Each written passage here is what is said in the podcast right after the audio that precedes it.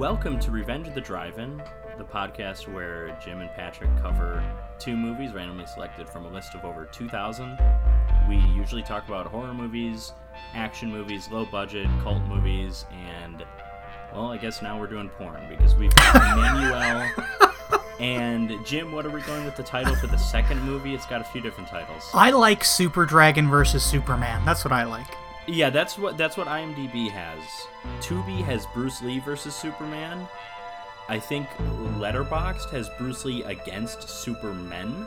Yeah. So also, any combination of either Bruce Lee or Super Dragon and Superman or Superman, and then either against or versus any kind of any synonym. well, you can also you, you can also swap out Superman and Supermen. And guess what? Bruce Lee's not in it, so we'll, we'll get into that because it is a Bruce exploitation flick, which uh, is something. Uh, a genre, a movement of film that we talked about a bit with Game of Death. I've been looking forward to covering one. At the time when we did Game of Death, I hadn't even seen a single Bruce exploitation film. I have since seen the clones of Bruce Lee, but I think that's the only other one. The clones of Bruce Lee might be the most famous one because that stars, I believe, the. It, I think I saw it referred to as the Mount Rushmore of Bruce exploitation actors. It stars the Big Four. There's Bruce Lee, who Bruce Lee was the one in Pieces. He's the kung fu professor. Yes. Okay. Yeah. Uh, there's Bruce Bruce Lee, who's the one in this film. I don't. I think there's a Bruce Leon, and I don't remember. maybe the fourth one doesn't really have a Bruce Lee name. All that having been said, let's start with the bigger hit of the first uh, of of the two films, and that is Emmanuel. Believe it or not, this was an X-rated film that was a huge hit. And before we really discuss the plot, I, I think this movie begs the question, or you know, it, it begs for a discussion here. And I'm not sure this is a discussion I want to have with you, and I'm not sure it's a discussion that our audience wants to listen to. But is softcore pornography truly pornography? That's that's really the biggest question I think I have with Emmanuel. Well, here, because because actually I was thinking about that as well. Because I think a lot of younger people, early twenties, I don't think they understand that there's different kinds of porn, and, and I don't mean like you know like hardcore or like bondage stuff like that. I mean like you had like softcore porn, and then you had Yeah. porn, right? Right now, I didn't know this. I didn't know the difference between. I had because you hear the term hardcore, you don't really hear the term softcore a lot unless you like go out of your way to look for stuff. So I, I had never really known the difference until I saw some of the Emmanuel movies, and apparently the difference, and there may be more than one difference, but the di- main difference I'm seeing is that core in softcore pornography, you do not see the acts of penetration. Yes. Yeah. I think in softcore porn, or maybe some softcore, maybe most softcore, they're not actually having unsimulated sex. I'm not certain of that. I don't think this was one of them, but I know some of the Emmanuel movies, and definitely some of the Black Emmanuel movies, which I'm a huge fan of, are um, have both softcore and hardcore edits Okay. and so I would imagine if a film has both a softcore and a hardcore edit, they're not shooting different sex scenes. They're just including shots and it, they're editing it differently for the hardcore version than the softcore version. That having been said, I don't believe this had a hardcore version, so I don't think they're having unsimulated sex, but I'm not really sure. this movie does cross a line, but I think the first sex that we see in the movie is Emmanuel with her husband. Yeah, and it's kind of it's It's classy. Jean. It's it's it's covered by the the nightshade they have over the bed. You know, I mean, we get some close ups and stuff, but like it's shot. It, it's a it's a passionate sex scene, and there's probably more passionate noises being made than in like a mm-hmm. normal drama movie that would have a sex scene. But it's not too dissimilar otherwise from something that would be in an R-rated film. Yeah. But yeah, I think I agree with you. It's it's it's shot in a classy way for the most part. It is hard to distinguish kind of art from porn or porn from art, I guess, at a certain level. Well, it's been a, a huge issue in the Supreme Court has looked at this, and obviously everyone's talking mm-hmm. about the Supreme Court now, at least when we're recording this. But goodness, I don't know if this was a lawyer or a justice, and if it was a judge, I don't know if it was a Supreme Court justice. But there's the famous definition of porn. This was this was like a legal definition of porn in America. The definition was, "I know it when I see it." And that sounds funny and that sounds like a cop out but at the same time it's pretty accurate and it might be the best way to distinguish porn from art Yeah. which means it's Yeah. completely subjective. And you know, and, and then I think something like this film, I, I, you know, I'm not sure between the two. There's also from the 1930s, I think the ni- 1934 or so. There's the Supreme Court case, the um, United States of America versus one book called Ulysses. Of course, Ulysses being the greatest novel ever written, mm-hmm. the worst mistake the American government ever made, in my opinion, was banning the book Ulysses. They they seized imports of it because it was deemed pornographic. This was a book written in the teens and 20s, published in full in the 20s, published in parts going back to like 1916. You know, there's a pretty graphic depiction of masturbation and, and there's a lot of like sex stuff in it. Mm-hmm. But the Supreme Court ruled and there this was like a, a effort to distinguish art from pornography and that art can have pornographic elements or, or you know pornographic details without being pornographic and i think if we think of more modern film you have something like the film love from director gaspar noé which came out probably about 10 years ago now. It's a now I, I think it's a terrible movie first of all like i'm not but but gaspar, gaspar noé for the most part is a well regarded director. He's you know one of those artsy fartsy kind of we've I, I i don't like him but he's made a, a you know a bunch of boundary pushing movies very european movies. He, i think he's from Yeah. argentina originally but he makes like french movies and stuff and so uh, european movies equal lots of sex for the most part we'll see that in emmanuel And drug but use. well, I don't know if that's a specific European thing, but that's definitely a Gaspar Noé thing. Well, and there is there is drug use in in Emmanuel, to be fair.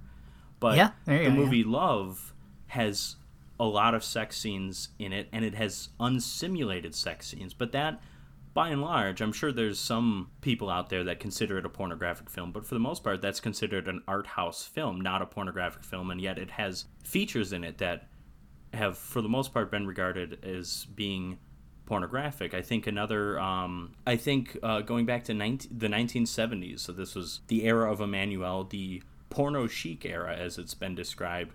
Don't Look Now with Donald Sutherland and Julie Christie. There is unsimulated sex in that, and that is regarded not just as an art house film, but as one of the greatest films of all time. It's it's an incredible masterpiece of what I'll call backdoor horror, kind of like Audition, where Okay, it's, yeah. it's a it's a drama for ninety percent of the movie, and then it becomes a horror movie. So the the whole there is a, a fine line, and it's it's a finer line than a lot of us might think between art and porn, and Emmanuel is all over that line, really, it, to a point where I'm not really sure how I feel about it at the end of the day. Well, you know what it actually reminds me of? I don't know if you're familiar with these, but when I was a young teen, staying up past uh, a Oh, uh, Red Shoe let's say- Diaries. Yeah, exactly. Red Shoe Diaries. Yeah, I was. I, I mean, I've, I've never seen it, but I'm familiar with what it is.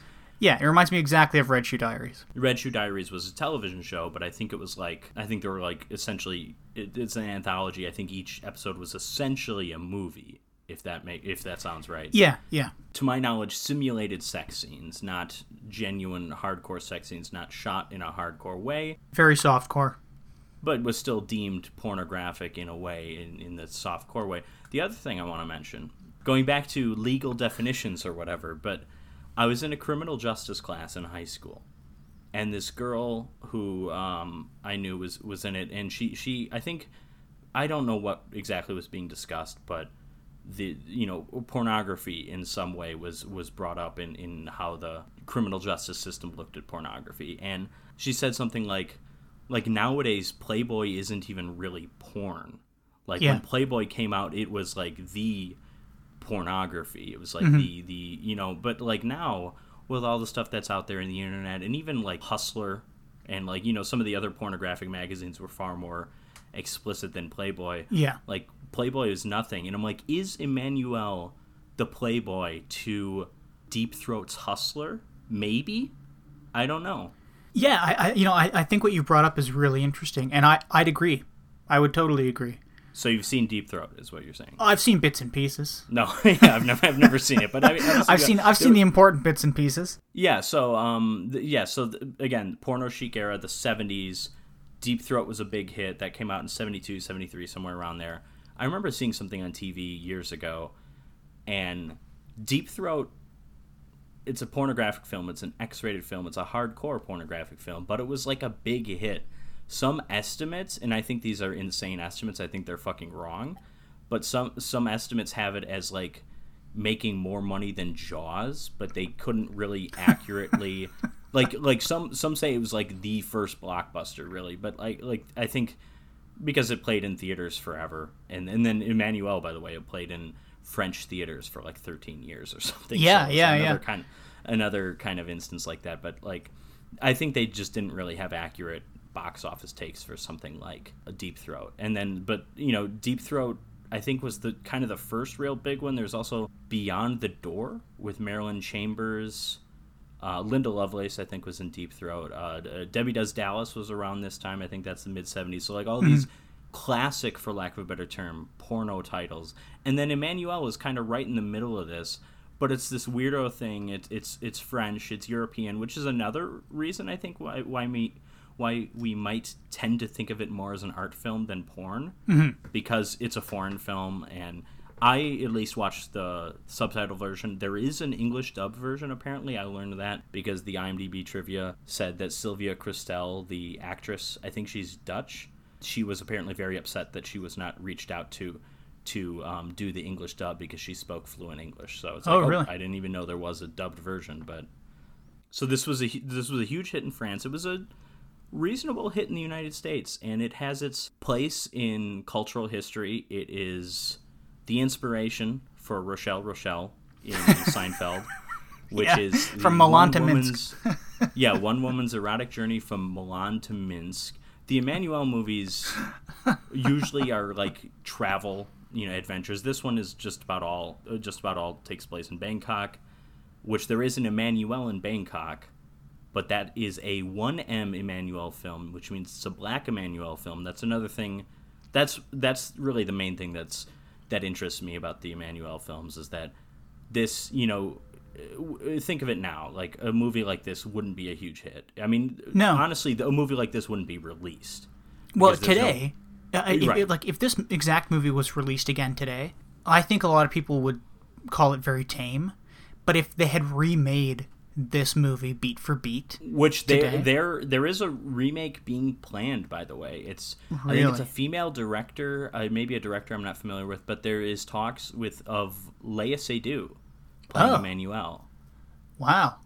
Yeah, I mean, I'd Um, watch so- that. I'll be honest. yeah. I mean, but, but again, mainstream actress. They're going for a mainstream actress, obviously not a weird porn actress, but a, a Bond girl in this case.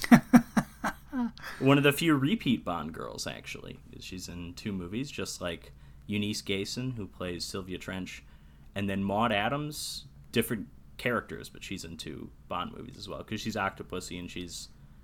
I don't know Oh. which of the other ones she's in. I think she's in a maybe the man with the golden gun or something. Yeah, I'll say yes. I don't remember, but I know the actress. Yeah. Okay, so Emmanuel, released in 1974, directed by, and I'm only going to say what his name is probably supposed to be pronounced as one time because there's a much funnier version to pronounce it. Just Jakin, Yakin, Yeah. Probably Yakin. Yeah. Yeah, it's it's a French name, but I would actually I thought it was Dutch. I, I got it reversed. I thought Sylvia Kristel was French. I thought the director was Dutch. It's actually the other way around. But you'd think J U S T. That seems like a Dutch name. and Yeah. I don't know. You know, maybe you know, immigration happens within Europe, obviously, but it's it's much funnier to think of his name as just Jackin, especially because this is not the only softcore pornographic film he made. I believe he made The Story of O, which is another Sylvia Oh. Kristel movie. I believe he made a few other movies that I'm familiar with. I don't. it may- He might have made one of the Lady Chatterley movies because there were a few like softcore Oh yes. Okay. Lady Chatterley movies in the 70s. So just Jackin, uh, he's the director. Sylvia Kristel is the star. She's not top top billed, which surprised me. This this is essentially her breakout movie. I don't know if it's her first movie. She's a very young woman here. I think she's about 21 years old or so, which actually kind of caught me by surprise because I thought most of the time she looked much older than that. But I also think that's just how she's dressed and made up because she's a proper rich French woman. And then later on in the movie, when she dresses more like a tomboy, then she looks like a teenager, really. But that's also kind of by design. But the, the, the top billed actor is Alan Cuny. I'm going to pronounce that. I don't know exactly. He plays Mario, the weirdo old guy. Uh, He must have just been a bigger name at the time. I saw he's a Caesar Award winner for Best Supporting Actor. The Caesar Awards is the like the French Academy Awards. Okay. So maybe he's a respected actor, but you know, if it's anything like the the Oscars, just keep in mind some of the people who have won Best Supporting Actor at the Oscars. Cuba Gooding Jr., the star of Snow Dogs. You know, it's not always the most prolific group of people. Um, Jared Leto, the star of Suicide Squad. Like it's there's some, there's some not maybe not that great actors who you know maybe just turn in a really great performance or just have great a great role and great great script to deal with.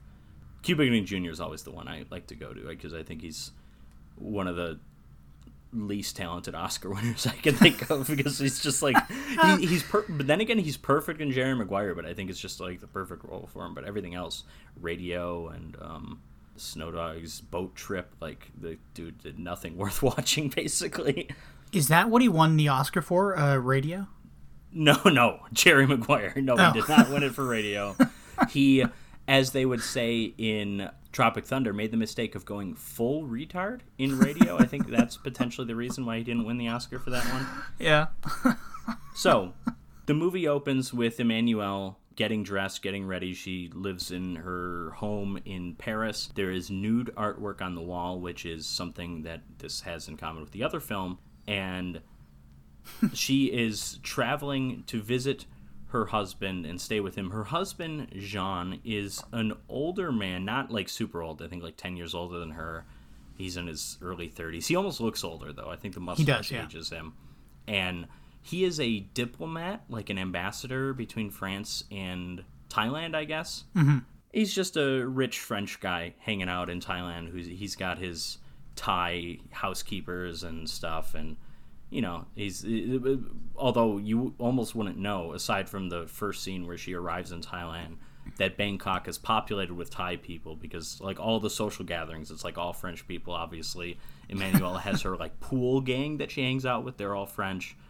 But Emmanuel arrives in Bangkok, and we get kind of weird colonialist attitudes, almost. I, I guess I would Yeah. describe it. And it's it's funny because when we think of like poorly dated like colonialist attitudes, we, we usually think of British, right? Because Brit- Britain had like arguably the most successful colonial empire, but uh-huh. France was just as bad, just as strong, whatever word you want to use. Emmanuel, she's freaked out by the locals. The locals are obsessed with her because her husband has shown photos of her to everyone, and we find out later these are, I guess, nude photographs. Yeah. So, so they have a weird relationship, and we we see later on that it's actually more straightforward than how it's described. But before we see them together, we hear Jean describing his wife, and he says he loves her because she's the only woman he's ever met who loves sex as much as she is good at it, or something. Mm-hmm. And he says that uh, he essentially says that they have an open relationship. He's not worried about her cheating on him when she's in Paris and he's in Thailand he's also not worried about cheating on her because we see that later. Again, it, it, it he he wants to paint himself as a completely unjealous husband. We see later he's actually Yeah. an asshole. But Yeah. yeah, there, there's a scene where they're driving through Thailand where she sees a chicken being beheaded and she freaks out. And this is uh, relevant to my family because my grandmother, who um, is, is from Illinois, but her parents were from Ireland, and she visited Ireland. She visited a couple of her cousins there once, and so she's staying in rural Ireland. This is probably the 50s. Ireland was not particularly modern back then. They've made they've come a long way since the even just since the Good Friday Agreement, but she was staying with her cousins and they're like, "Oh, what do you want for dinner? Would you be good with chicken?" And so they beheaded a chicken and just hung it up on the door and so let, let all the blood drain out and my grandma did not end up eating anything that night. But so so uh, yeah, I, I've got like a little kind of a similar story. I mean, I can understand Emmanuel being turned off by this, obviously. But this is the only real culture shock that we see in the movie. I almost think they could have developed upon this more because Emmanuel's deal when she's in Thailand is kind of like she doesn't feel at home and but but I think it's it's it's less about being in Thailand it's more about the French women that are around her yes. right because we Yeah. see her at the pool gang every woman all they want to talk about is sex they all want to hear about her sexual exploits in Paris which I uh, she doesn't deny having but she denies cheating on her husband and she says later that it's not cheating on him if I'm not hiding it from him it's always weird that they bring up the word cheating, but again, like you're not cheating because it is an open relationship, right? So I like I was just a little confused by you know, she doesn't view it as cheating, so she's never the one using that word. It's always the other people, the other women. who are actively cheating on their husbands. Right. Who basically, or some of them, we, we don't even know much about these people. Some of them aren't married. One of them, I'm not sure she's an adult. You know, the, the really mm-hmm. young looking one who, With the sucker. yeah, with the sucker who starts masturbating in front of Emmanuel at one point. That I get the impression they're trying to say she's like, maybe she's like 18 but you know 16 like she's she's a very young person definitely and who knows how old the actress is i'm assuming she's of age weirdo Hopefully. french europeans who knows um, there is I, I don't believe this film has any nudity but there is a i think it's brigitte bardot's first film the girl in the bikini or something was very scandalous because it basically objectifies a 17 year old girl because that's how old she was Oh my god. Oh, France. But yeah, no, I mean, it's, I, I would describe this relationship between Emmanuel and Jean as very French. You know, I guess so, yeah. very open about their sexuality. Everyone in this movie super open about their sexuality. Again, very French. And so we have the first sex scene, which you mentioned, Emmanuel and Jean. It is spotted by I think the guy's name is John, which is a little confusing. I think we only hear his name once, but he is one of the Thai people working there. I don't know exactly his position. He sees that, and then he invites a housekeeper over to watch it, and then he chases her around and has sex with her. And the whole scene was horribly confusing because it kind of felt like it was rape. It kind of didn't. I mean, it was like a playfulness, but it almost felt like it crossed a line and went over into rape. I- Yeah, you know, I that's exactly really it. sure. That's exactly it. It's just yeah. yeah, I hated that scene.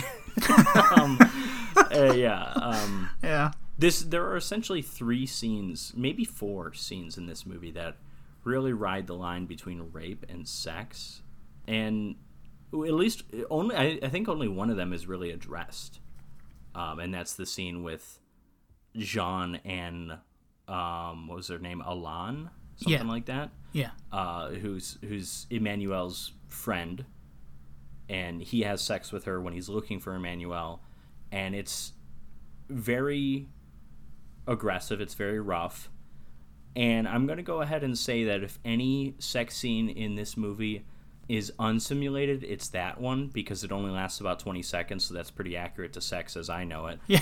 And when it, when she when she talks to him later, she says that like I think he almost raped her or something.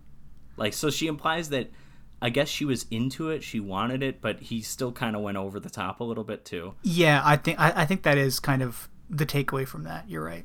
So Emmanuel plays squash with Alan. They have sex afterwards. This is a scene where I mean it starts uh, for lack of a better term, I'll say innocent. I mean, we know what Alan is thinking the entire time, but she's like, "Oh, let me wipe down all this sweat from you," but really, she's just taking off her clothes. And then, um, then there's that, and then there's a social gathering where Marie-Ange, who invites herself over to Emmanuel's house at one point, masturbates in front of her, and then that inspires Emmanuel to talk about the first time she had sex with her husband, who was not her husband at the time. Or I think Marie-Ange says something like, "Oh, so you've only had sex with your husband or something," and then. Oh no! She asks like, "Oh, have you had sex with anyone else in Paris?" And then she says, "Well, not in Paris," but then she recounts the time she had sex with a stranger on an airplane. She joins the Mile High Club, which I actually kind of liked that scene. I thought it was filmed in a in a in a genuinely like Yeah, it, it, was way. interesting and erotic. and then I also like how because she's like trying to keep quiet, he's trying to keep her quiet because they're on an airplane, you know, overnight flight. And then I like how after they're more or less done having sex, then he picks her up and like carries her into the bathroom to continue. But when he picks her up, she's like her clothes are like mostly off and he's just just carrying her through the airplane. At this point everyone's awake and kind of looking. Like I just thought that was kind of neat. I can understand why so many people were into this movie.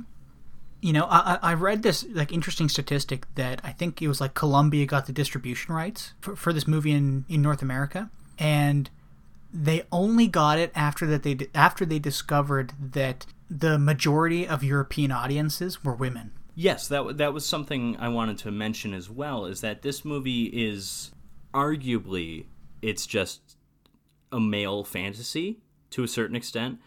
It's about a woman who will more or less have sex with anyone, man, woman, possible child with Marie Antoinette. they don't really have yeah. sex.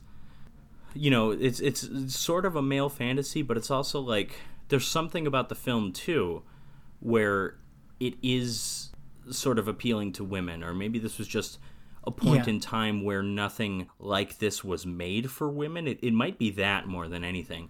But I know, for instance, this is based on a novel. Mm-hmm. It is. I don't remember the name of the author. I know she went by the su- pseudonym of Emmanuel. I think she was a Thai born author. She's a French author, though. But so the book is written by a woman. This is sort of, you know, it maybe you could say the book was kind of the Fifty Shades of Grey before Fifty Shades of Grey kind of thing. Yeah, yeah going back to the Red Shoe Diaries, I think a show like that was more of. I think it was less of a, a male fantasy and more a female fantasy. And I get that sense, but I wonder too if that's potentially just the difference between softcore and hardcore pornography. If at yeah, this point, yeah.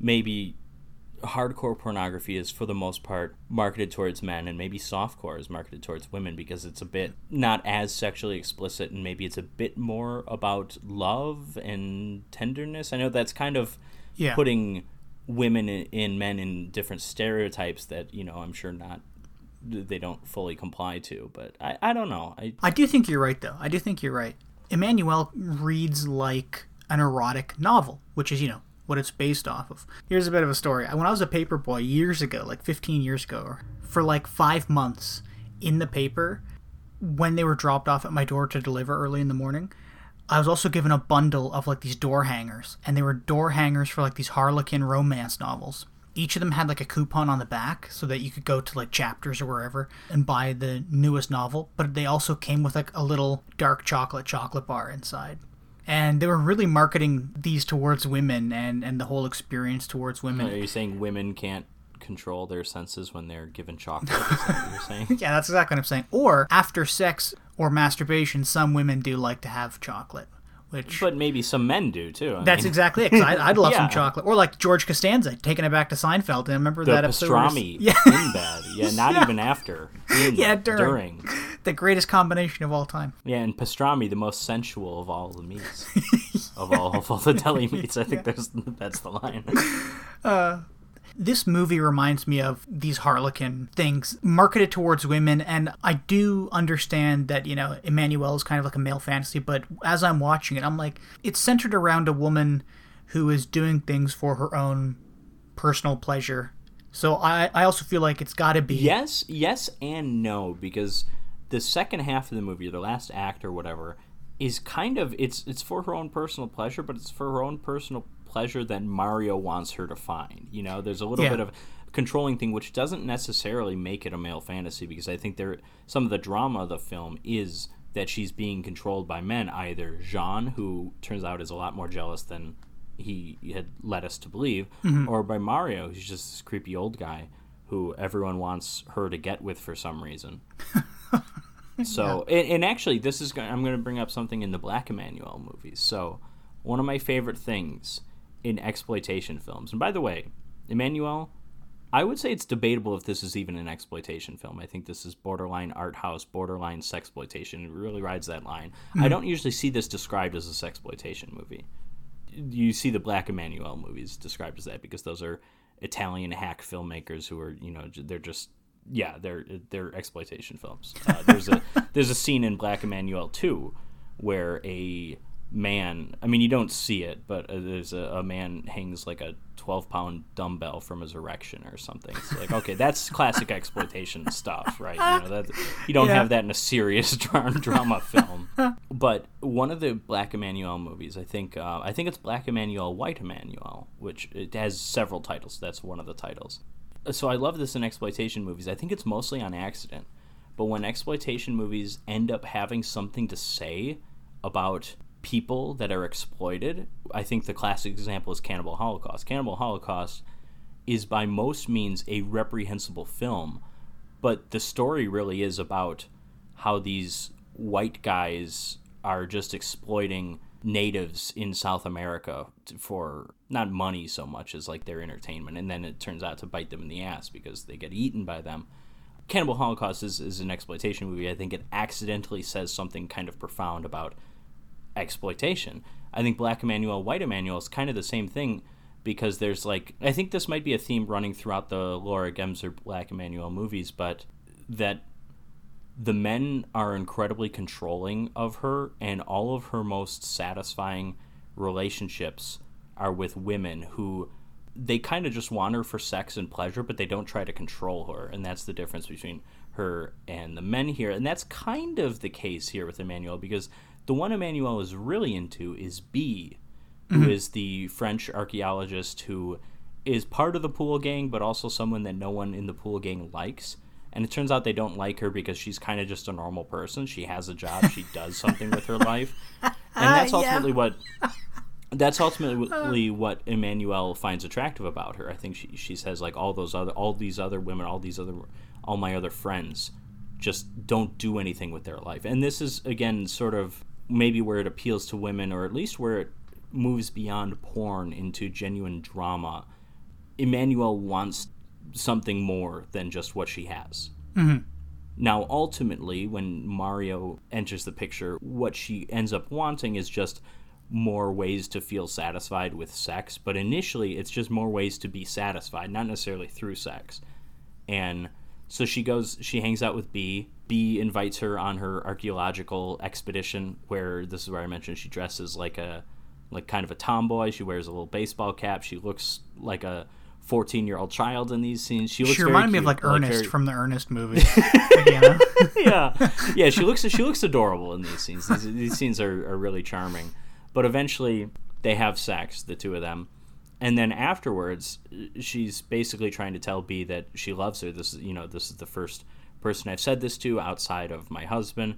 But B ultimately wasn't really looking for that, mm-hmm. and so she kind of gets her heart broken by B.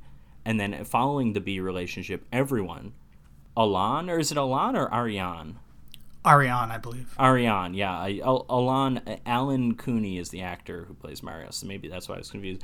Ariane and Jean and even Mario eventually try and get her just to forget about B and to forget about B. We want you to get with Mario. Mario is an old man. How old would you say he is? I, I feel like they talk about him as if he's older than he actually looks. He looks like he's in his 60s, maybe. Early I would 60s. agree. I think Marie Ange, Marie Ange is initially the person that introduces her to Mario. I think they say something like, if a man that old still is able to have sex, you know he's really good at it or something. Yeah. And it's like, come on, he's not, he's not like Keith Richards. Like, you know, he's, he's, he's not that old.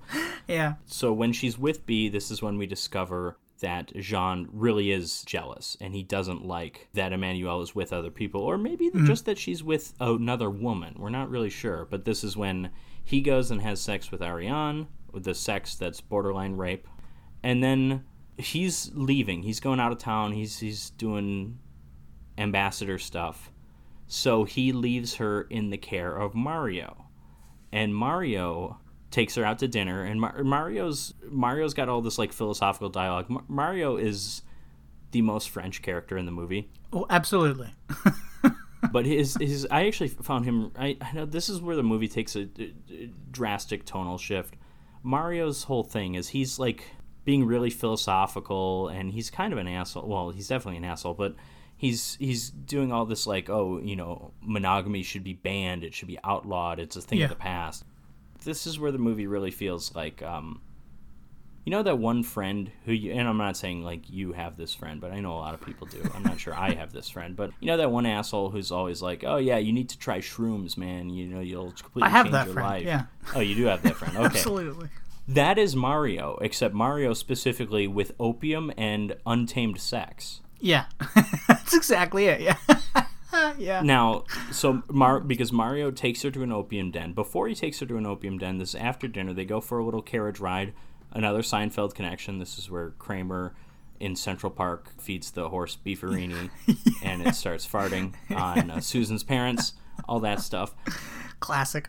He he stops the carriage, pulls over a random French dude, and said like, "Here, take her, take her legs," and he ends up taking her panties off, and then Mario stops her. So it's like this is like he almost has this guy rape her, and I think this is like I don't know if it's a test or uh, the whole thing is he wants her, I guess, to just submit to to kind of I, I'm not sure if it's like s- submit to her urges, but it's almost like just submit to sex. Yeah, that's the thing because this guy is not this random dude wandering around in the middle of the park at 11 p.m. is not her urge.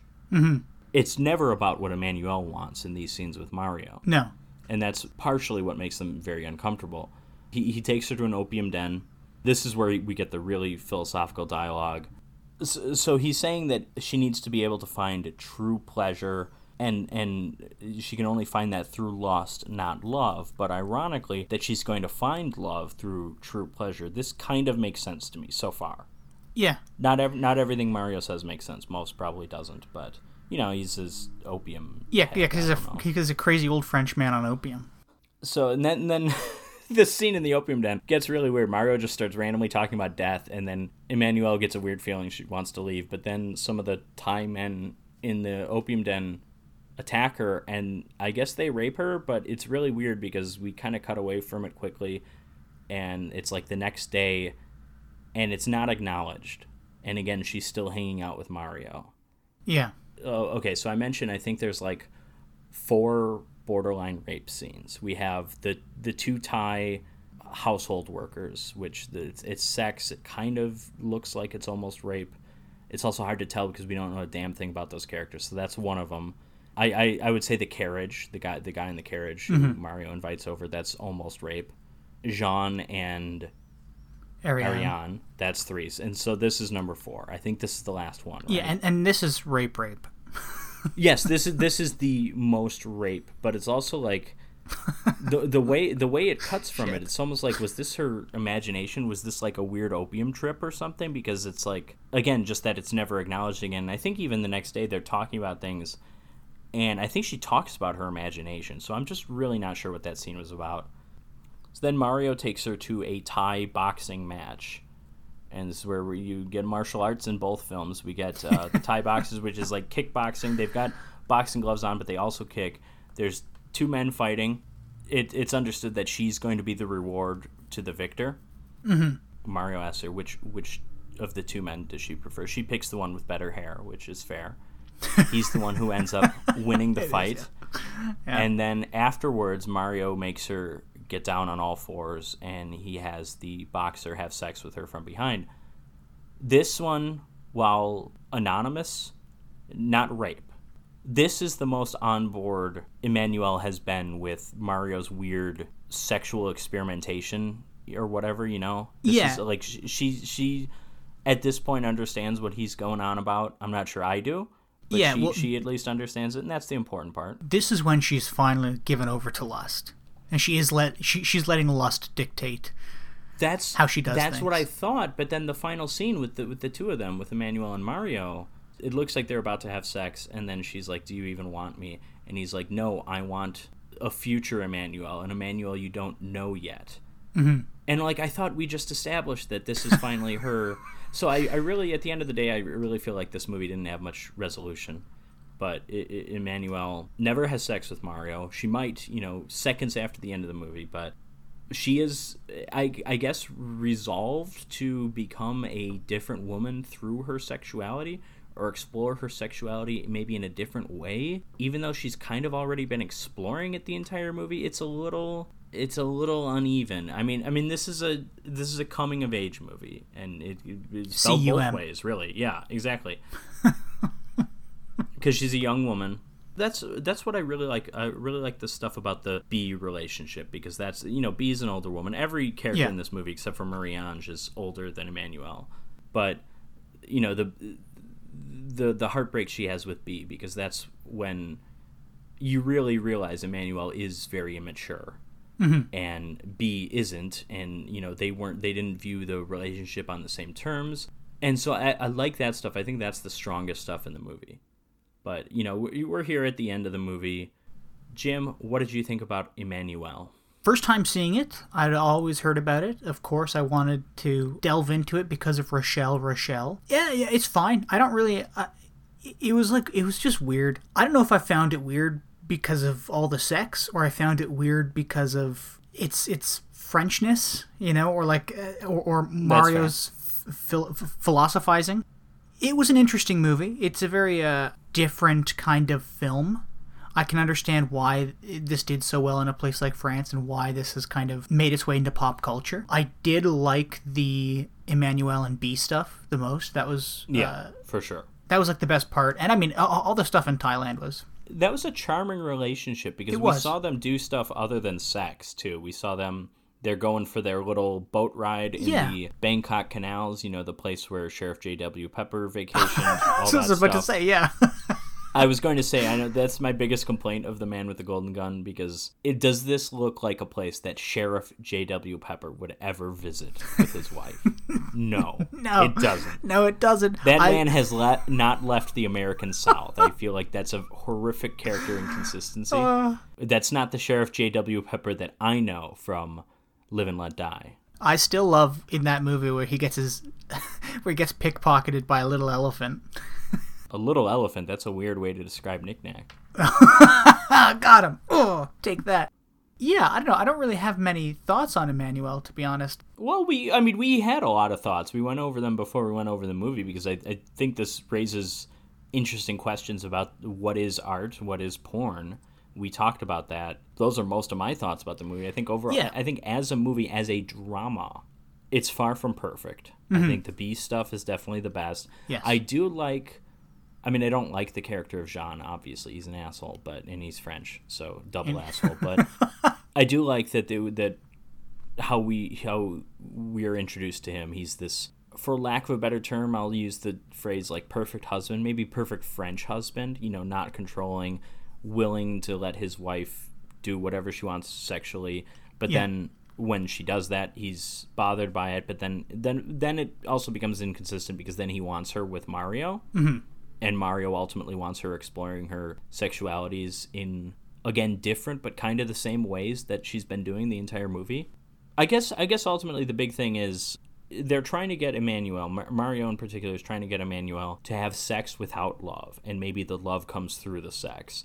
And where she had sex with B because she was genuinely interested in her, but here, if you have sex with this random Thai boxer, you know maybe you'll be a more be more fulfilled. Yeah, Or if you maybe have it's sex about with this weirdo in in the park at 11 p.m. yeah. I don't.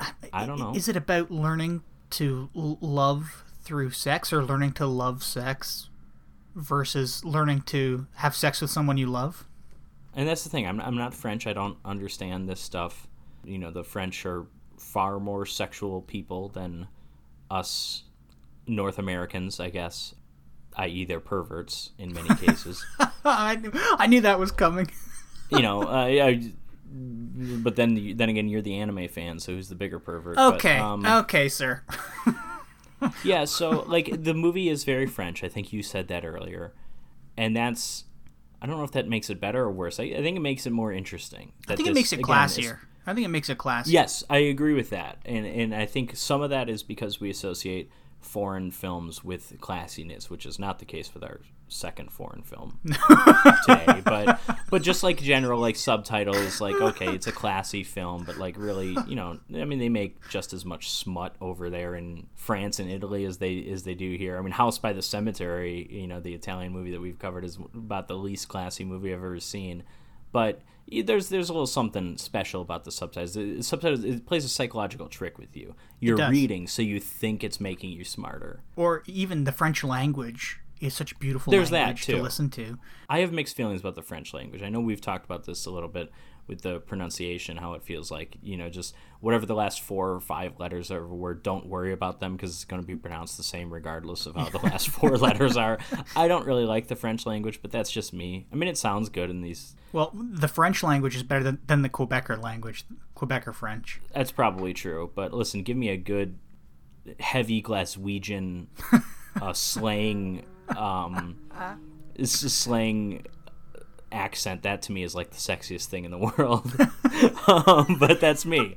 I'm a weirdo. Okay, I, I like me some. I mean, I- I kind of agree with hard you, to I'm honest. understand Northern English and Scottish accents. I think they can be incredibly sexy and awesome.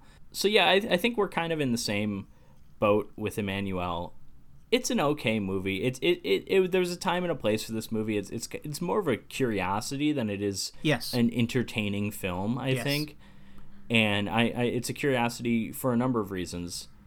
A that this like weirdo softcore pornographic thing became a big international hit, and obviously it's from being that it's from France makes it all the more likely for it to have been successful in the United States, but they still pulled it off. And then, you know, Sylvia Kristel, we haven't said this. I think she is a good actress, at least in this movie. I think she gives a very good performance. Everything with her and B is very believable. The heartbreak she feels, Yeah. And even the scenes where she's hanging around like looking like Ernest, like those are those are very charming and and I, th- I think she gives a really good performance and she's the I, I'm gonna say she's the best part of this movie and that's kind of surprising to me because I've I've seen this movie before. And so the big reason why overall I like the Black Emanuelle movies more than the Emmanuelle movies you know I love the weirdo Italian exploitation stuff and they are that. But I also do find the actress Laura Gemser, who plays Black Emanuelle, who spoilers isn't black. She's like, I think she might be Thai. She's like Asian of some sort. I find her just much more attractive than Sylvia Kristel. Not that Sylvia Kristel is by any means unattractive, but you know, like I, I, I still stand by that. I think Laura Gemser is an absolute beauty, and Sylvia Kristel, Yeah, you real know, she's, she's she's attractive, but but no, she's again. I don't think Laura Gemser is a bad actress from what I've seen her in, but Sylvia Kristel is very good here. I don't think I've seen her in anything outside of the Emmanuelle movies. I know she did some stuff. She, I want to say she made a movie in the early '80s where she was like a teacher who had sex with like her 14-year-old student or something. So maybe those were kind of the roles she oh, got Oh no. at least in American films. But I think, I think she was probably a very talented woman who, because Emmanuelle was such a big hit, kind of led her to being typecast. That would be my guess. Yeah, I agree with you. So speaking of typecast, you want to talk about uh, people who vaguely look like Bruce Lee? Yeah, or you know, speaking of of well, actually, never mind. I I- can't make a segue. Yeah, let's talk about people who vaguely look like Bruce Lee, like Bruce I Lee. made the segue. You don't need to make the second one. Well, I was gonna say something about. Segues are my thing. Damn it! You're right, I, I work hard at these. I'm sorry. so, as we mentioned earlier, this next movie has uh, many different titles: Super Dragon versus Superman. It's like choose your own adventure. Like, what do you want the movie to be exactly what it titled? Who, who cares? It's, it's whatever Yeah. you want it to be. so. I want it to be Super Dragon versus Superman. I see. I want Bruce Lee versus Superman because that sounds like the dumbest title. Because it's neither Bruce Lee nor Superman. I know. Well, okay. I'm gonna give a very brief synopsis of this But movie. I'm just thinking, like in the in the title of the episode, we'll probably call it Super Dragon versus Superman because that's the IMDb title. But I, I just want to say Bruce Lee versus Superman because it sounds funny. So uh, stars Bruce Lee, who I I was not aware of any kind of Bruce exploitation. I, I was barely aware of the exploitation genre. I knew of it, but when I met you and we talked about doing this podcast, you opened my eyes to a whole new world, and you Just to clarify, it's it's Yeah. not when when you met me. It's not like the first time you met me. I'm I was talking about you really need to see the movie Pieces. You know this this came up years later. We had known each other for a while. Yeah. when we watched Game of Death, that is when I learned about Bruce exploitation. Right. I'm sure, and that blew my mind. And I have been kind of interested in it, but I haven't been watching any because I'm saving them for this podcast. I want. But there's there's a lot on Tubi. You you can you know because we have so many movies on our list now. You can watch some if you want. I I would recommend. Again, the only one other one I've seen was um, the Clones of Bruce Lee, which I think is one of the more famous ones. Partially because it has the, all the big four. Partially because the title is just funny.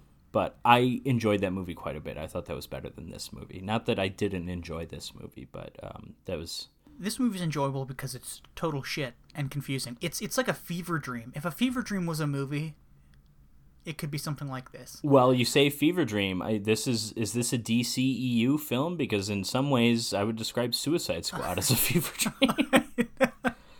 Well, it does have That's- Superman in it. yeah, I, I so- think we need to lead off with that. Is that the title, the Superman part of the title, Yeah, there's no Superman. Well, there, there's no Superman, but at, at the same time, the title is somewhat literal because yeah.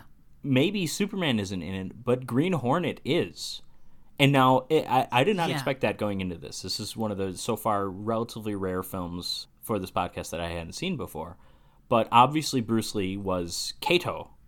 Yes. So I think I think we could maybe call. I, I've seen this film described as Kato exploitation, um, which might be a Oh. genre of one. I'm not sure. So he's Kato on the Green Hornet. Hornet. Yeah. This involves the Green Hornet, which is kind of a fun little like, oh, you know, Bruce Lee was in this, and, and we're doing this thing, but obviously it's not licensed by DC Comics, obviously, or, or whatever television network the Green Hornet was on.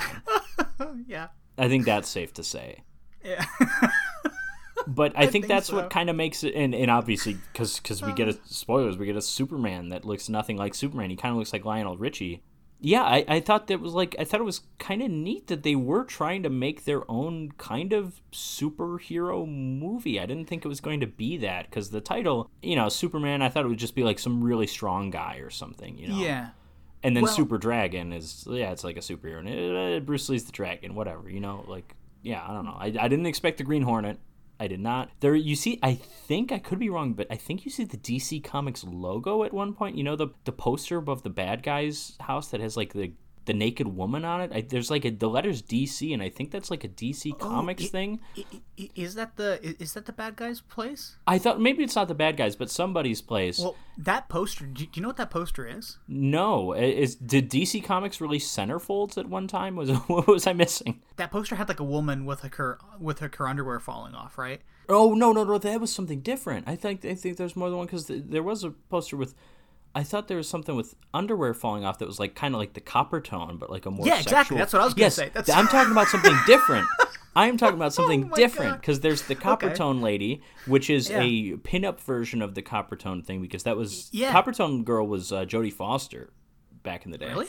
Yeah, she was like a young girl at the time, like I, I think it's before Taxi Driver, so she's probably like 12 or something. So Coppertone Girl went on to be famous, but there is above someone's head when they sit seated at a desk. I thought it's the bad guy or one of the kidnappers or something. There is like a naked woman. Oh she's, yeah, she's right. lying down on her front. You don't really see nudity, not explicit, but it, it- there is like a DC thing, and I think it's the DC Comics logo, but I'm not really sure. But I, I just want to bring this up. Uh, Obviously, this isn't licensed at all by DC Comics, but but the, keep in mind this is also the 1970s. Comic books were not a trillion dollar industry back then. They're not making blockbuster films every year, so it's like maybe it was maybe it was licensed. I don't know.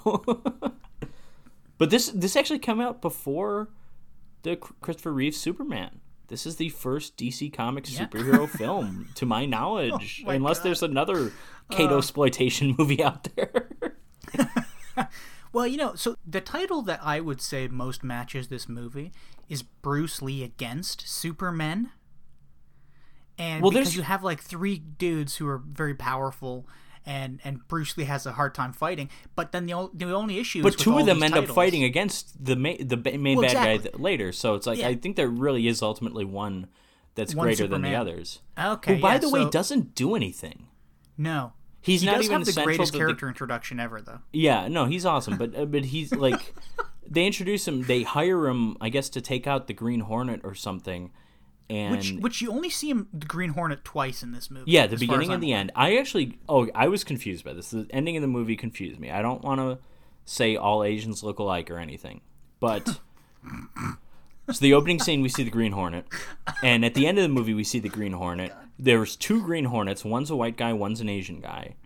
I th- I thought the Asian guy might be Bruce Lee. He kind of looked like him, That's which wouldn't make any sense. It would have required a costume change change right after a fight scene. It doesn't make any sense. But it but- is him in the end. Is it okay? So so Yeah. it is okay. So that's what I thought, but it, it, it doesn't make sense. But it wouldn't make sense the other way either, because there's the scene where after the scientist is kidnapped, the scientist's daughter says to Bruce Lee, like, "What what are we going to do?" And Bruce Lee's like, "Nothing. We're going to wait for the Green Hornet."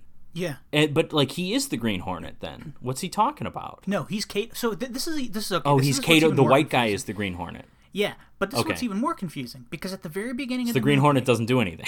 well, exactly, the Green Hornet doesn't exist for ninety nine point nine percent of the movie. But at the very beginning of the movie, like it just jumps into it with action, with like a car chase, a cop chasing like a, a car full of thugs who chuck a bag of money out the window.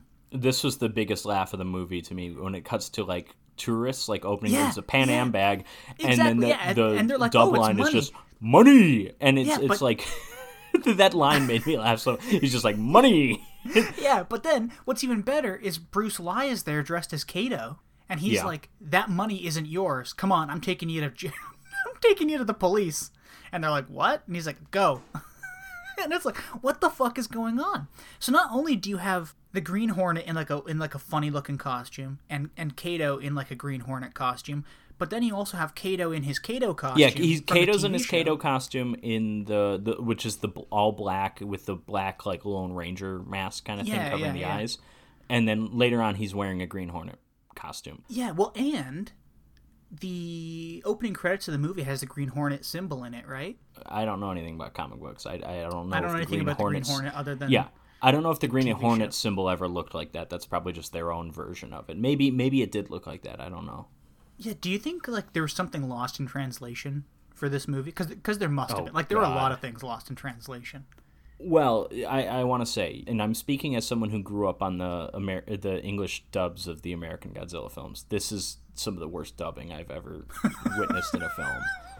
It's so bad, but That's that's fantastic. but that's obviously why one of the points of interest. I mean, it's it's what makes the movie so much more entertaining. I wouldn't want to see this kind of film in a subtitle. Like again, going back Yeah. to like when's when when would you rather see subtitle? When would you rather see dub? For the most part, a lot of people would say subtitles always going to be the more accurate version. Or but like to me, it kind of depends on the genre. Like if it's a movie I'm not taking seriously, if it's just a goofy kung fu Mm-hmm. Kato exploitation movie.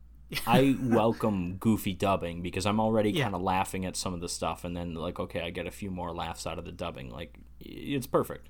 Yeah, this movie had me kind of well laughing at it throughout the whole thing, and uh, my girlfriend, she's just left, but she was watching it with me too, and she goes, "What the fuck is this?" Yeah, She my was, "This is a mom, my movie." mom caught a bit of this movie with with me, and she was she couldn't believe it. My dad caught a little bit at the end too. So this movie goes off the rails really. When when we get those like clown characters, mimes, whatever they are, Yeah, The- I- I actually the mime hated all- monkeys. I I hate. oh, Don't call them that because they're black. Uh, I think one of them's black, but um, I think I think they're Indian, aren't they? I don't know. Well, like. this it's confusing because we we get Taiwanese people in Arab face at one point. So the races that's are the very best. confusing. That's my favorite. It's never really clear. We also get an Asian Josh Gad. That was one of my favorite characters. The Yeah. kidnapper with the sideburns. He looks just like Yeah. Josh Gad if he were like fifty percent Asian or something like that. yeah, yeah. I want to say the main kidnapper. Josh Gad's kind of the second kidnapper. The main character reminded me of some like American actor too, but I can't think of who it was. But I got a lot of entertainment out of just like what random American celebrity this actor kind of looks like or something, you know. Yeah. Well, I guess just to briefly uh, explain what this movie's about, because there really is not much of a plot. There's more of a plot than I was expecting it to. The, the plot is pretty clear. I mean, the movie's not really clear because I don't really Yeah, know what those is clear. clowns are, but the cl- plot was pretty clear enough. Well, I think the doctor's name is Dr. Ting, but you see his name written down as Dr. T. Yeah, in the newspaper it just says Dr. T, which makes Yeah, you and think like, like, wow, Mr. dude. Mr. T Yeah. uh, w- went to college for eight years or something. Yeah, let's, so let's call him I pity T. the fool who doesn't successfully defend his graduate thesis. Uh, so Dr. T has a daughter named Alice, and Dr. T has invented this way to make food out of petroleum. Oh, it was pot- I knew it was just like they describe it as like a way to potentially end world hunger, which is weird Yeah. because we're running out of petroleum a lot quicker. Exactly, yeah. Running out is, of but food. you gotta but remember, this it- is back like mid 70s. yeah, this uh, late seventies there was a gas shortage, so this might Well, actually. I think mid 70s too, so maybe this movie was already out of date. Yeah, so this Dr. T, he goes to the Middle East, or he goes to talk to Arabs, I guess, so maybe like the UAE, maybe. Uh, and, and they're all Taiwanese Arabs. Yeah, this was great. and they're like walking out of like a temple, like clearly like a like a Taiwanese or, or Chinese temple. So this movie is a Hong Kong Taiwanese production. I was trying to figure out where it was shot, because they drive on the right side of the road, which Hong Kong does not. They drive on the left. Oh yeah. Does Taiwan drive on the right? Because my dad thought that maybe they drive on the left as well, but I don't know. If Yeah, I don't know. it, I'm assuming this movie is probably shot in Taiwan mostly. well, or here, hold on. I'm gonna look it up really quick. Kato, when Bruce Lee goes on a date with um, Dr. Ting's daughter, they they go to like this big Buddha statue, and I was looking up like Buddha statues in Hong Kong. Like there's giant Buddha statues everywhere. But I, I think I found one in Taiwan that reminded me of this because I think a lot of Buddha statues I think have the right hand up, uh, and I don't think this one did. And it looked like there was one in Taiwan that resembled this. So I would guess it was shot in Taiwan, but I don't. Yeah, really well, I just looked it up, and uh, in Taiwan they drive on the right side of the road. Okay, so this is probably shot in Taiwan then, unless Hong Kong would have been different back then. But I don't, I don't think so. You don't. That's such a massive change, and if they didn't change when they officially became part of China in like the '90s, then I, if you if you don't change then, when are you going to change? You know, so Yeah, yeah. Well, anyways, we learned that Doctor T has some kind of sickness where he needs to take pills for, but that doesn't that, that doesn't come into effect right now. Well, we learn in a very fun way, funny way because he's he's hanging out with the Arabs, and then he just like falls down. I thought he was shot or something. he's just I like, know, he, like he, he like convulses and then falls Yeah. down. But they're they're setting up the medicine, which comes back. It's a good setup and a payoff, I guess. I get, You know, yeah, I, guess. guess. Now, already this this early on in the movie, I'm already confused, kind of, about who's who and what's what. Like some bad guy is targeting Doctor T because he wants the formula for creating food from petroleum. right. I don't know who the bad guy. I don't know what his name is. He's some like white dude. This, he's like a Lex Luthor type. He's like a supervillain type, I guess. You know. Yeah, but he's like a a ginger or something. And then under him, he has like some a bunch of goons, and like a head goon. including Josh Gad. Yeah, and these guys are instructed to kidnap Doctor T because I guess he's returned from meeting Arabs. The United And, uh, Taiwanese Emirates. Yeah. That's great, yeah. So they kidnap the doctor and they also kidnap the daughter because she sees them. And Bruce Lee and his and his uh, buddy, they're rolling up to Alice's place and they're like, "Oh my god, isn't that Alice in the car?" So they follow Alice and her father. To stop you again, uh, we can get back to the exciting chase scene, which goes on for 25 minutes. Uh, I know, First of all, I, I, I, enjoyed the fight scenes in this movie, but the chase scenes are awful and they're way too long. But There's a lot of chase scenes. Yes. I think But I want to. I want to talk about Bruce Lee's buddy. We first meet him. He is shirtless, fighting against other. I don't know if these are like Green Hornet affiliates. I I know again my lack of comic book knowledge. There are multiple Green Lanterns. Is that true of Green Hornet? I don't think so. okay, but he's fighting so. all these like kung fu buddies, and um, And he he's shirtless. Shit kicked out of him. he's he's doing well until Bruce Lee enters, and Bruce Lee just arrived. They called him in, whoever they is, to protect Doctor Ting. Mm-hmm.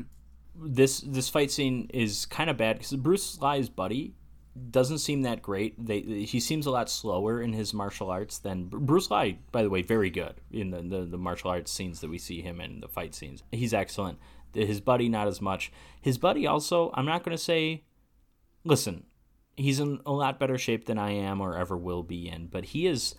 This is probably the closest to a dad bod I've ever seen in a martial arts film, other than uh, maybe Franco Nero in Enter the Ninja. I mean, he does not. Because we see Bruce Lee shirtless plenty of times, and he's pretty ripped. You know, Yeah, he's he's ripped, he's yeah. in Bruce Lee kind of shape, and his buddy really isn't. His buddy's in Gay Lee butter shape. You know, What does that mean? Gay Lee's a, a butter company. Been just been eating too much butter. That's that's it. Is, is that a butter company? Of all the Yeah, butter Gay companies, Land O'Lakes, you know, uh, I, Irish. I was going to say Irish Spring. What's the Irish big Irish butter? Uh, Kerrygold, I think. Yeah, it's not Irish Spring. That's a soap company. You don't want to mix those two up. Although going back to Seinfeld, Kramer discovers that butter is an excellent substitute for shaving cream when he starts shaving in the shower he uses butter the butter shave episode instead Yeah, and then he also ac- accidentally cooks himself in the sun. You're right. Like his his buddy's not in perfect shape, but he's in good enough shape. Like he's believable. You know what I mean? I I guess I, I just and but I, I think more so than the shape thing. his martial arts scene, especially this like training scene, he does not look nearly as awesome as Bruce Lee. Yeah, and actually, continuing on with the martial arts in this, it seemed to me like it was pretty slow. Well, uh, specifically with the with the Land O'Lakes guy. Yeah. Well, w- with both of them, to be honest. Okay. Uh, less so with Bruce Lee, but there were definitely scenes where like okay.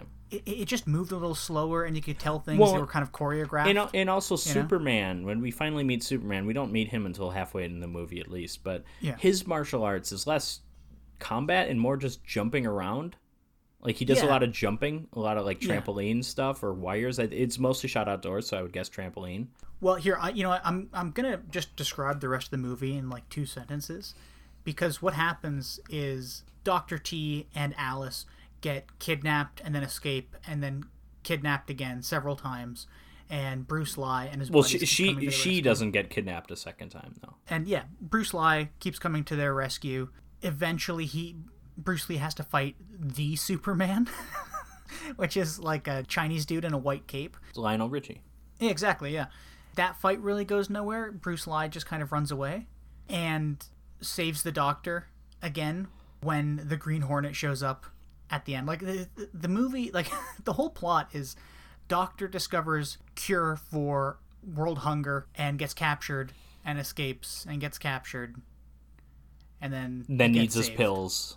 Yeah, yeah, yeah. He needs his pills. He needs his medication. That's the whole plot. Well, but we're, we're we're yeah no that is that is the plot, but we're missing some of the and I want to talk about how obviously this is a Bruce exploitation film, but this is this movie has some things some elements of exploitation films that you will not see in a Bruce Lee film, i.e., skinny dipping daughter, yeah, which actually Yeah. wasn't as you know they didn't make it as like titillating as they could have. They didn't go over the top with it. They just have the kidnapper spying on her in binoculars and then josh gad is trying to get his attention but then we get an amazing cat fight because is it bruce lee is having sex with someone yeah, yes, yeah. What so Bruce that? Lee is just banging some random chick. yeah but but after the, he'd already been kind of like been with Alice, and then Alice comes over. Yeah, and then they fight, and and the and the cat fight it it um it, it gets taken into the bathtub, of course, and it's like this Yeah. scene is this is so exploitation cinema. I love it. You know, it was so Oh, yeah, I was stupid. sitting. I was sitting there. Literally, I said out loud. I said, "What the fuck is this?"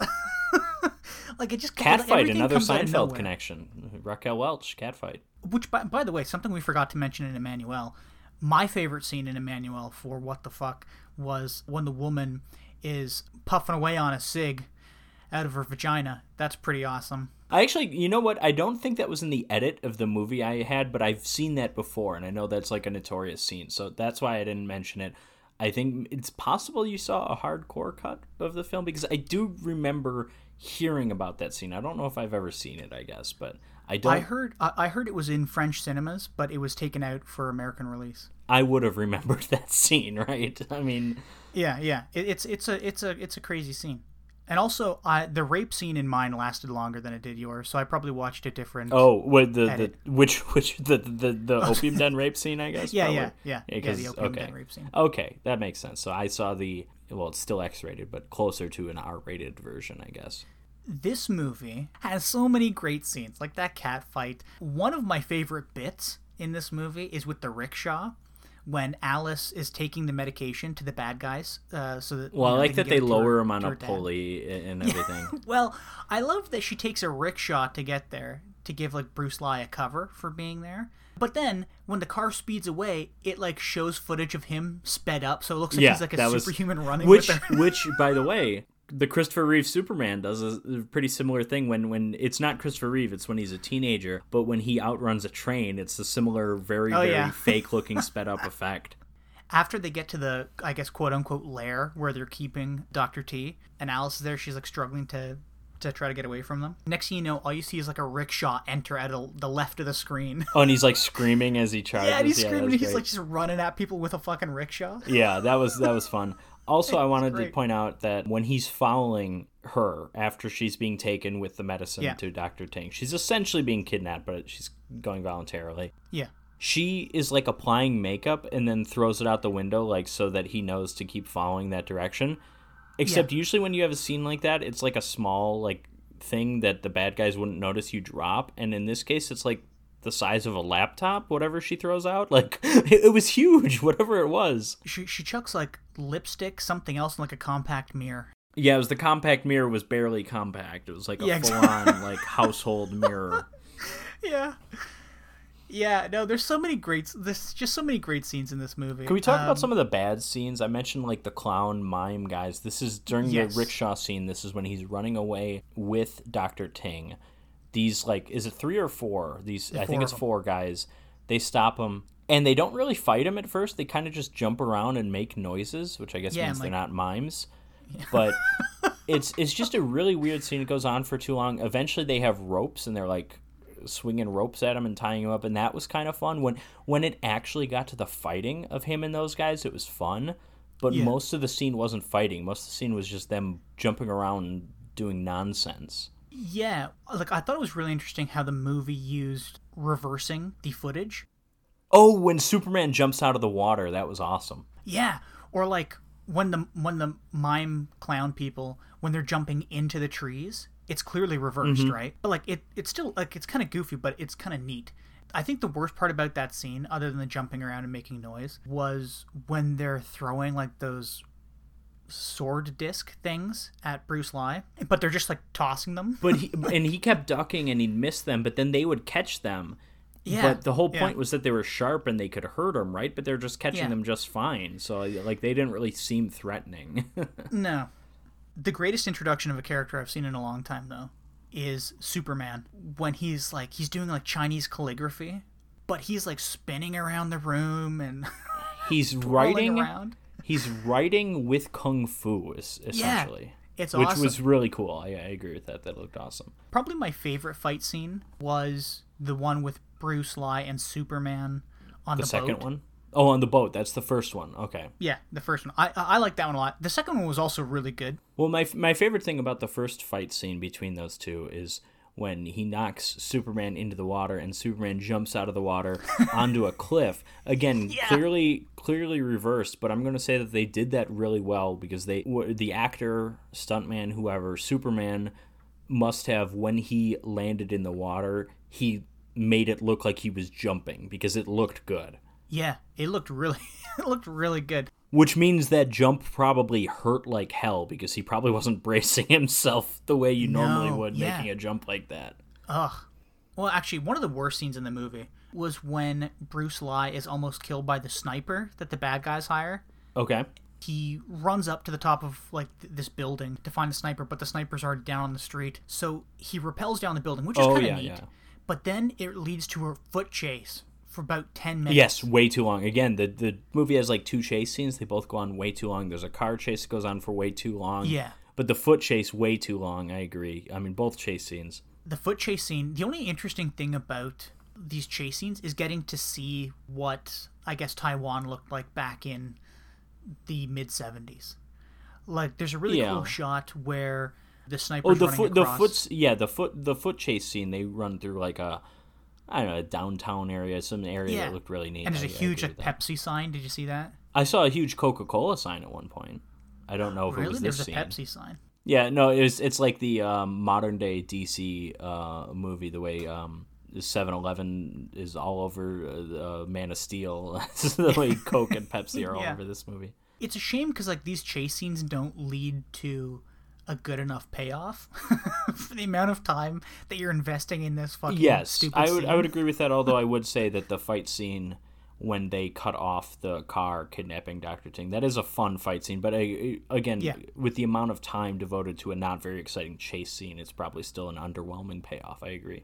yeah, I'm not even really sure what else to talk about because there's so many weird things. I'm trying to look at my notes as well. Can we talk about Superman's um, henchmen and uh, like why they end up turning against him? Because that was kind of That was weird. That was weird. I think Yeah. there was like a line about how he wasn't being paid, and that's why his guys turned against him or something. one of the guys, one of the bad guys, is escaping their hideout or whatever with Alice over his shoulder, and these two Superman henchmen, who are also like super tough and powerful, they block his way. So when the guy says, "Hey, move the hell out of my way," they go, "No, we don't like how you're treating that woman." Yeah, And then at first it seems kind of like a moral thing, and you're like, "Oh wow, they actually have good Oh yeah, because because uh, is this where Josh Gad kind of stops a rape scene from happening? Is this that scene? oh, I don't Because oh, because oh, there's is, the it white is. guy the white guy who kind of looks like John Madden is on top of like a young John Madden like Yeah. a Oakland think Raiders it is, 'cause he chain grabs smoking on the out, right? sideline. Yeah, and Josh Gad stops him, but then Josh Gad ends up just running off with her. I think right. Yeah, so first it seems like they're standing up for their morals, but then another guy comes out and goes, "Why don't you move? We're paying you to help us." And they're like, "Paying who? Us?" And they're like, "Yeah, we're paying you because we're not getting paid." Then it just there's like an immediate cut to the two Superman henchmen talking to Superman. They're like, "Are you getting paid for this?" And he's like, "Yes." And they're like, "You're a piece of shit." If this is accurate, and I because I, I guess I remember that second exchange where Superman says he's getting paid, but they're but they're not. I don't remember the first exchange where the guy thought he was paying them. It's just to establish they're okay doing this mission when they're not getting paid, but as soon as they hear they were supposed to get paid, then they're like, wait a second, I don't like Yeah. this. And then that's when they turn against Superman. You have them like actively helping Bruce Lie to take down Superman. That fight against Superman though, pretty cool. There's some nunchucks, Yeah, that's which awesome. that's then- that's a very um Bruce nunchucks uh, it's a very bruce lee thing i believe because it, it's nunchaku is the word it's a japanese word and i believe nunchucks weren't really used in chinese martial arts until bruce lee so i think like a lot of Hmm. movies this is what i got from our friends at the clones cast who i reached out to this is a podcast about bruce exploitation i've only listened to the first couple episodes i like listening to podcasts from the beginning. I ought to get back to it. They seem like really nice guys when I've reached out to them with some questions about this because initially we selected a different Bruce Lie film, but it was one that we couldn't find anywhere. And I asked them Yeah. like what what the availability is, and they were trying to help us out with that. But eventually, I'm just like, let's just do a different Bruce Lee film and let's do Bruce Lee versus Superman because it's a funny title. But I know they said this in one of their episodes that like Bruce Lee was really, especially in China, was known for nunchucks because that was not a common thing in Chinese martial arts. So when they have that in a Bruce exploitation movie, it's it's a definite nod, I guess, to to Bruce Lee more so than some of the other fighting styles, I guess. Oh, gotcha. The nunchuck scene was pretty cool, but it the scene became even cooler when Superman like showed his spiked uh uh greaves. Oh yeah, he's got like And brass knuckle bracelet kind of things. yeah, yeah, and he starts just kind of like kicking the shit out of Bruce Yeah. Lee. And he's like stabbing him while he's doing it. Uh, Oh yeah, Bruce really neat. Bruce Lee gets beat up. There's like blood. A lot. There's a lot Yeah. bloodier than you would. Again, going back to like, there's certain things that are far more exploitation movie than they are Bruce Lee cinema, and that this, that's a good example of like how kind of bloody that fight gets. Not that there's no blood in Bruce Lee movies. Yeah. One of the most confusing scenes in the movie is in the last two and a half minutes. So I knew that the movie was about an hour and a half long. I think it's like an hour 35. Uh, I was like keeping track of the time and I was like, this movie's got to be over soon. And it looked like it was nowhere close to ending. And you get the bad guys who, who have kidnapped the doctor again. They're crossing into the quote unquote northern territory. And when they get there, they're going to be free as a bird, I guess. And they pull through this uh, like police checkpoint, Which which I think I think could be a, again going back to we think this movie is shot in Taiwan. But that could be a they're crossing over from Hong Oh, Kong into mainland right. China. It could be that. They're I You're think they're right. implying that. Okay. They get through this checkpoint, and then the driver pulls the car over, and it's this woman who I think we saw briefly earlier in the movie, and she turns and points a gun at the at the. Yeah, I did not remember Main who bad this guy? woman was. I think you're right. I think we saw her earlier, but I Yeah, don't remember very who briefly. she was. But yeah, she points this. She just like turns around, points a gun at this bad guy. She's like, "Hey, I'm working with the police. We've got Yeah, you." and, then and as I don't she's know who doing you that, are, lady. Yeah, yeah. And then as she's doing that, some taxis pull up, and in one of the taxis, out comes the Green Hornet in his little Green Hornet Mm-hmm. outfit, and Bruce Lie in his little Green Hornet outfit. yes. So, okay. So let, let's let's talk a little bit about the ending of the scene because the ending of the movie because this is confusing. So, it's weird because Bruce Lie is helping the um, doctor escape, and and again, this is when he crashes into the hideout with um, the rickshaw. He's got his buddy with him, who I again I, I thought was was a different guy than the Land Lakes guy because I thought he looked a little different, but maybe it's still him. I don't know. They help the doctor escape. Doctor gets taken back. I think at some point when the the clown mimes are attacking Bruce Lee. Then Yeah. Bruce Lee gets in a fight with Superman. And at this point, is this like a last, you know, climactic scene in the movie? It's Bruce Lee versus Superman. Bruce Lee has nothing to do at this point with the Doctor. Yeah. The Green Hornet, apparently, who we haven't seen in an hour and a half, is saving the Doctor, but he's doing so with a woman, an undercover woman who I guess is working with the police slash the Green Hornet Syndicate. And Yeah. then after Superman is defeated, then we see Dr. Ting is rescued by the woman and by the Green Hornet, and then also Kato, who is dressed as the Green Hornet, who is Bruce Lee. I think uh, you said Yeah, he was. yeah. I, I Oh, believe totally you. That's is. what I thought it was, but I wasn't Yeah. like again because this makes no sense. I was confused in real time watching this movie. I was I was confused in real time. That's the exa- that's the perfect way to describe that. Yeah, it, the movie made no sense, but it was a hell of a lot of fun to watch. yeah, so that's uh, so. I just Jim.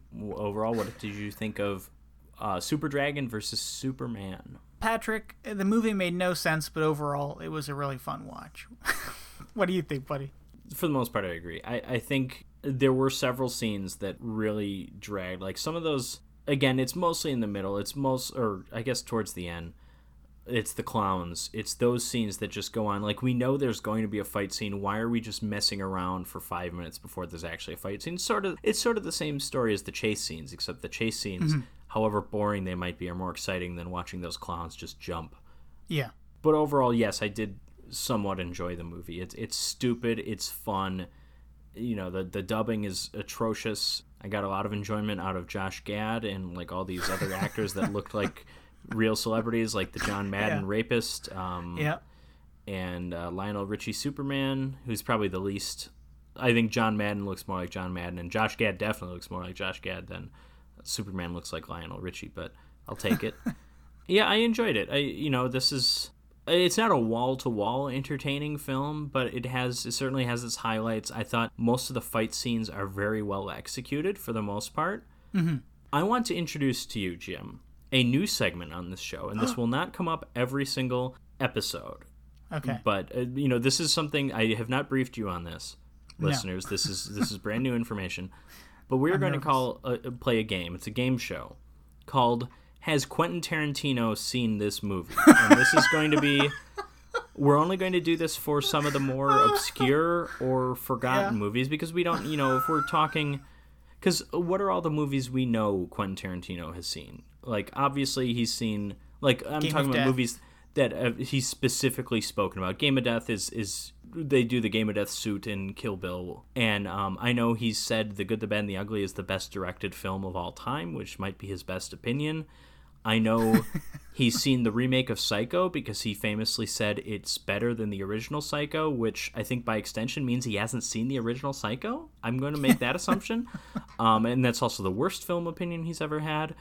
But I want to I want to discuss this with some of our lesser known movies, either obscure or just kind of forgotten movies. I know he's seen Dracula's Daughter because in the Eli Roth documentary series, A History of Horror or whatever it was called, they were talking about some lesbian vampire movie or something, and, and this is one of the few times where Eli Roth shut the hell up because overall my complaint of that documentary series was that Eli Roth spoke more than his interview participants. um, but like they're talking about lesbian vampire movies, probably The Hunger with Susan Sarandon and um, Catherine Deneuve and David Bowie, which is a famous lesbian vampire movie. But Tarantino said like, oh, you know, the lesbian vampire movies that go back to the 1930s, and Eli Roth's like, really, they do? And then he's like, yeah, oh yeah, Dracula's Daughter, because there is a lesbian charged scene in the 1936 film Dracula's Daughter. It's like, okay, I'm glad that Tarantino brought that up, and I'm glad that Eli Roth shut the fuck up for a second so we could hear someone talk about it. But so those are the so those are some examples of movies I know Quentin Tarantino has seen.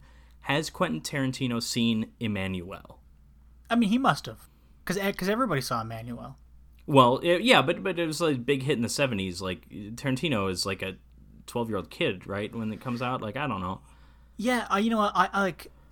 Is there enough feet action in Emmanuelle Oh, to, that's a good question. pique his interest? That's the question. There's definitely feet. Well, every movie has feet. I. Yeah, No, is, I is mean, there- Tarantino a big de- fan of the Flintstones? The Flintstones Ew. movie where they use their feet to propel their cars. That's Now probably what's now what's grosser, being turned on by the Flintstones or liking anime?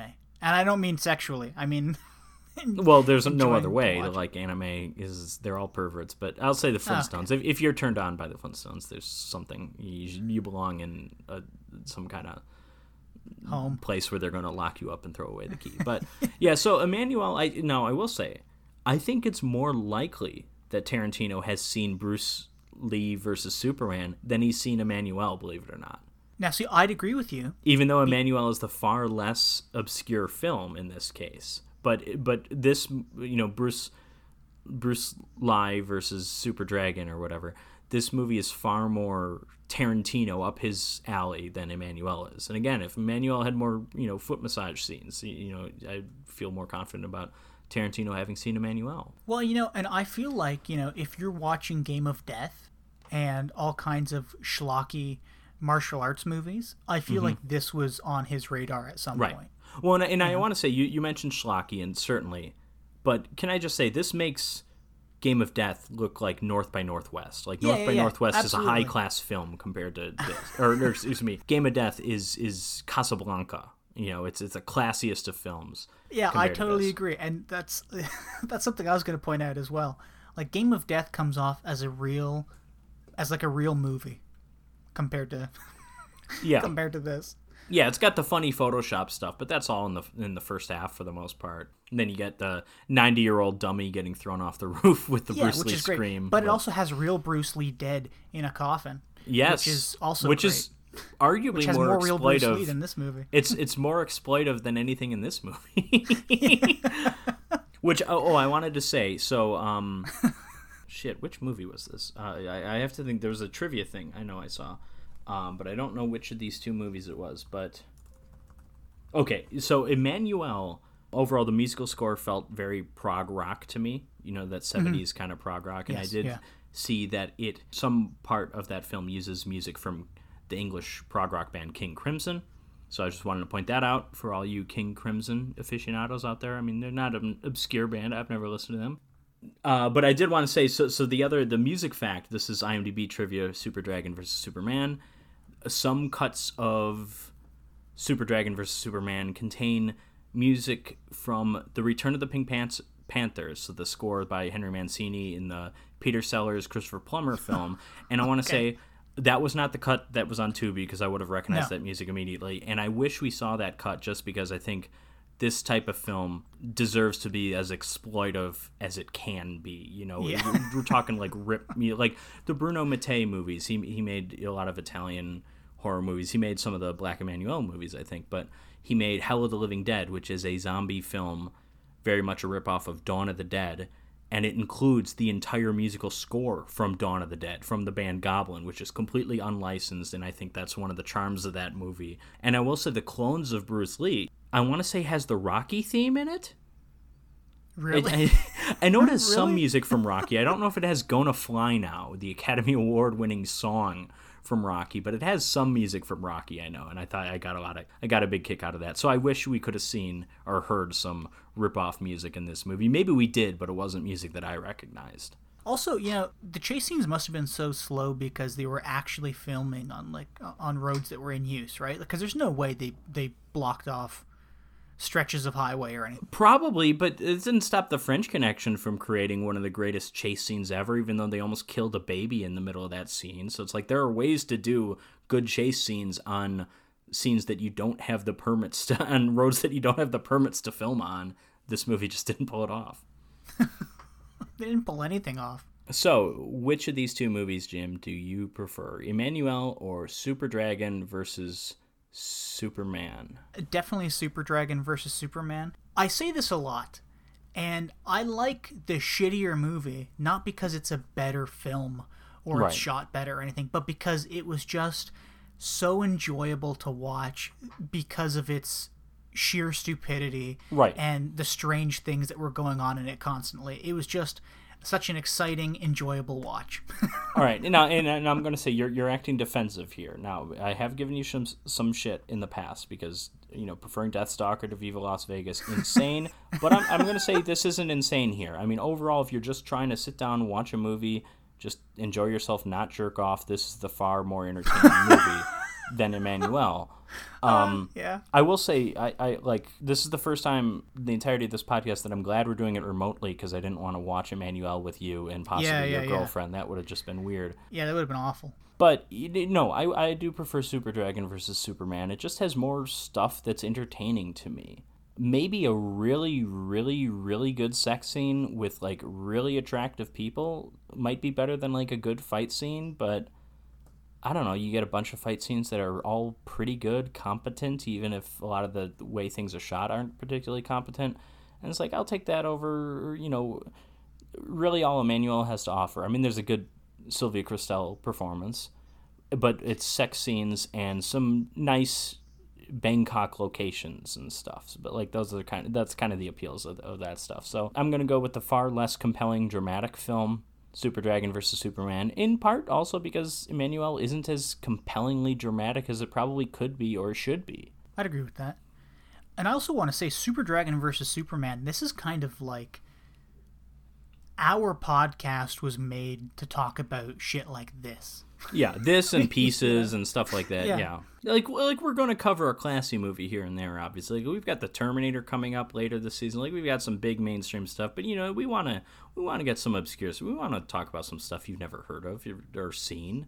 Maybe we can turn some of you on to watching these films. You know, because this one is on Tubi, so you know go check it out. It is under the title Bruce Lee versus Superman under on Tubi, I think, or maybe Bruce Lee versus Supermen. Yeah, I'm I- not I sure, it's Superman. it's one of those two. Now, Patrick, how do you feel about uh, this one being a double feature?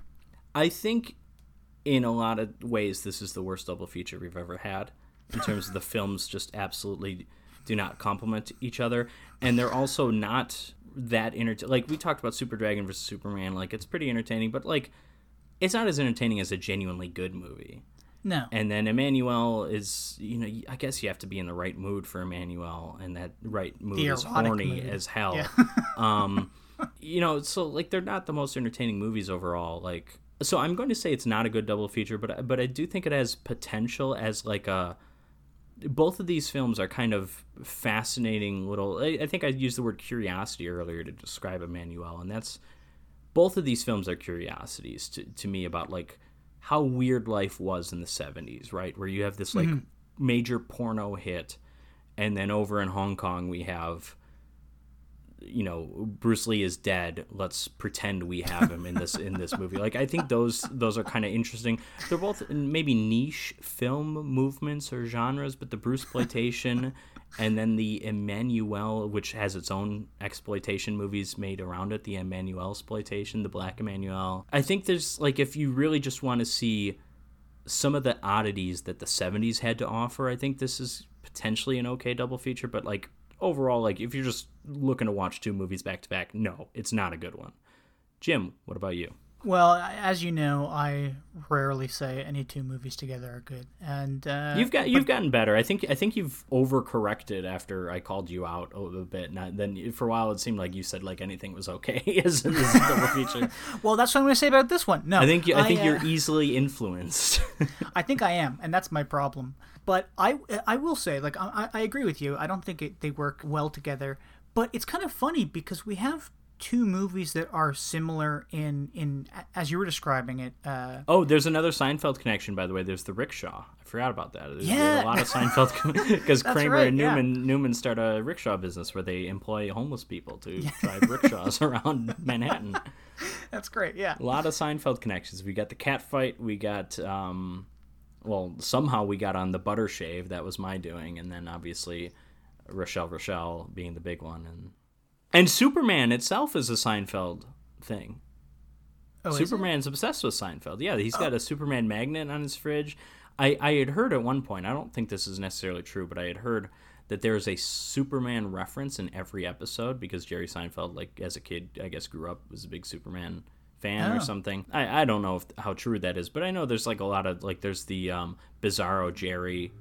Yeah. Um, there's a I, someone is Elaine's Lex Luthor at one point, so like there's some Superman stuff in Seinfeld. Well, other than the Seinfeld connection, it's funny because these movies are similar. Like as you were saying, they're both curiosities of the of the period Right. and of their own kind of genre. But also, you have two movies that are filmed in the Asian part of the world. Yeah. Uh, you have two movies that kind of have pacing issues, but w- one movie breaks I out. I don't know if Emmanuelle has pacing issues. It's just not the most entertaining all the way or, through. I or think, just or it- it's just a, a slow it's a- movie in general. Yeah, it's a consistent pace. I think. and you have one movie that where spontaneous fights break out, and the other movie it, it appears that spontaneous uh, spontaneous sex breaks out. Spontaneous borderline rape breaks. Out. Yeah, out that too. yeah. Sometimes not borderline. yeah, I, I, I don't know. Like it's funny that you have two movies that are that share some similarities, I guess, but they're on completely opposite ends of the spectrum from each other. So I agree with you. They, they don't make a good double feature. So let's see what we're doing, Jim. All right, so the band is getting back together because we've got the Curse of Frankenstein. We just did the Mummy a few weeks ago. This is director Terence Fisher back. We got Peter Cushing back playing a scientist. This time he's Dr. Frankenstein rather than an archaeologist exploiting the Egyptian people. And we've got Christopher Lee once again playing the monster. And then we have Ringu, the Japanese Ring ah. movie, the original from the 1998, I think, that kind of started the J horror craze of the like early 2000s. Might not have started it, but uh, I think the the Ring, the Naomi Watts movie, I think was like the first big American remake of a Japanese horror movie around that time. So I think that maybe it's the remake that kind of started that the remake craze, if you will. But The Ring, pretty interesting movie. Curse of Frankenstein, excellent film. So I'm looking forward to that. Yeah, I, I think it's going to be a, a, pretty good episode. Next episode. Eh, well, it should make up for this one then. This was a great one. What are you talking about? It's it's a joke.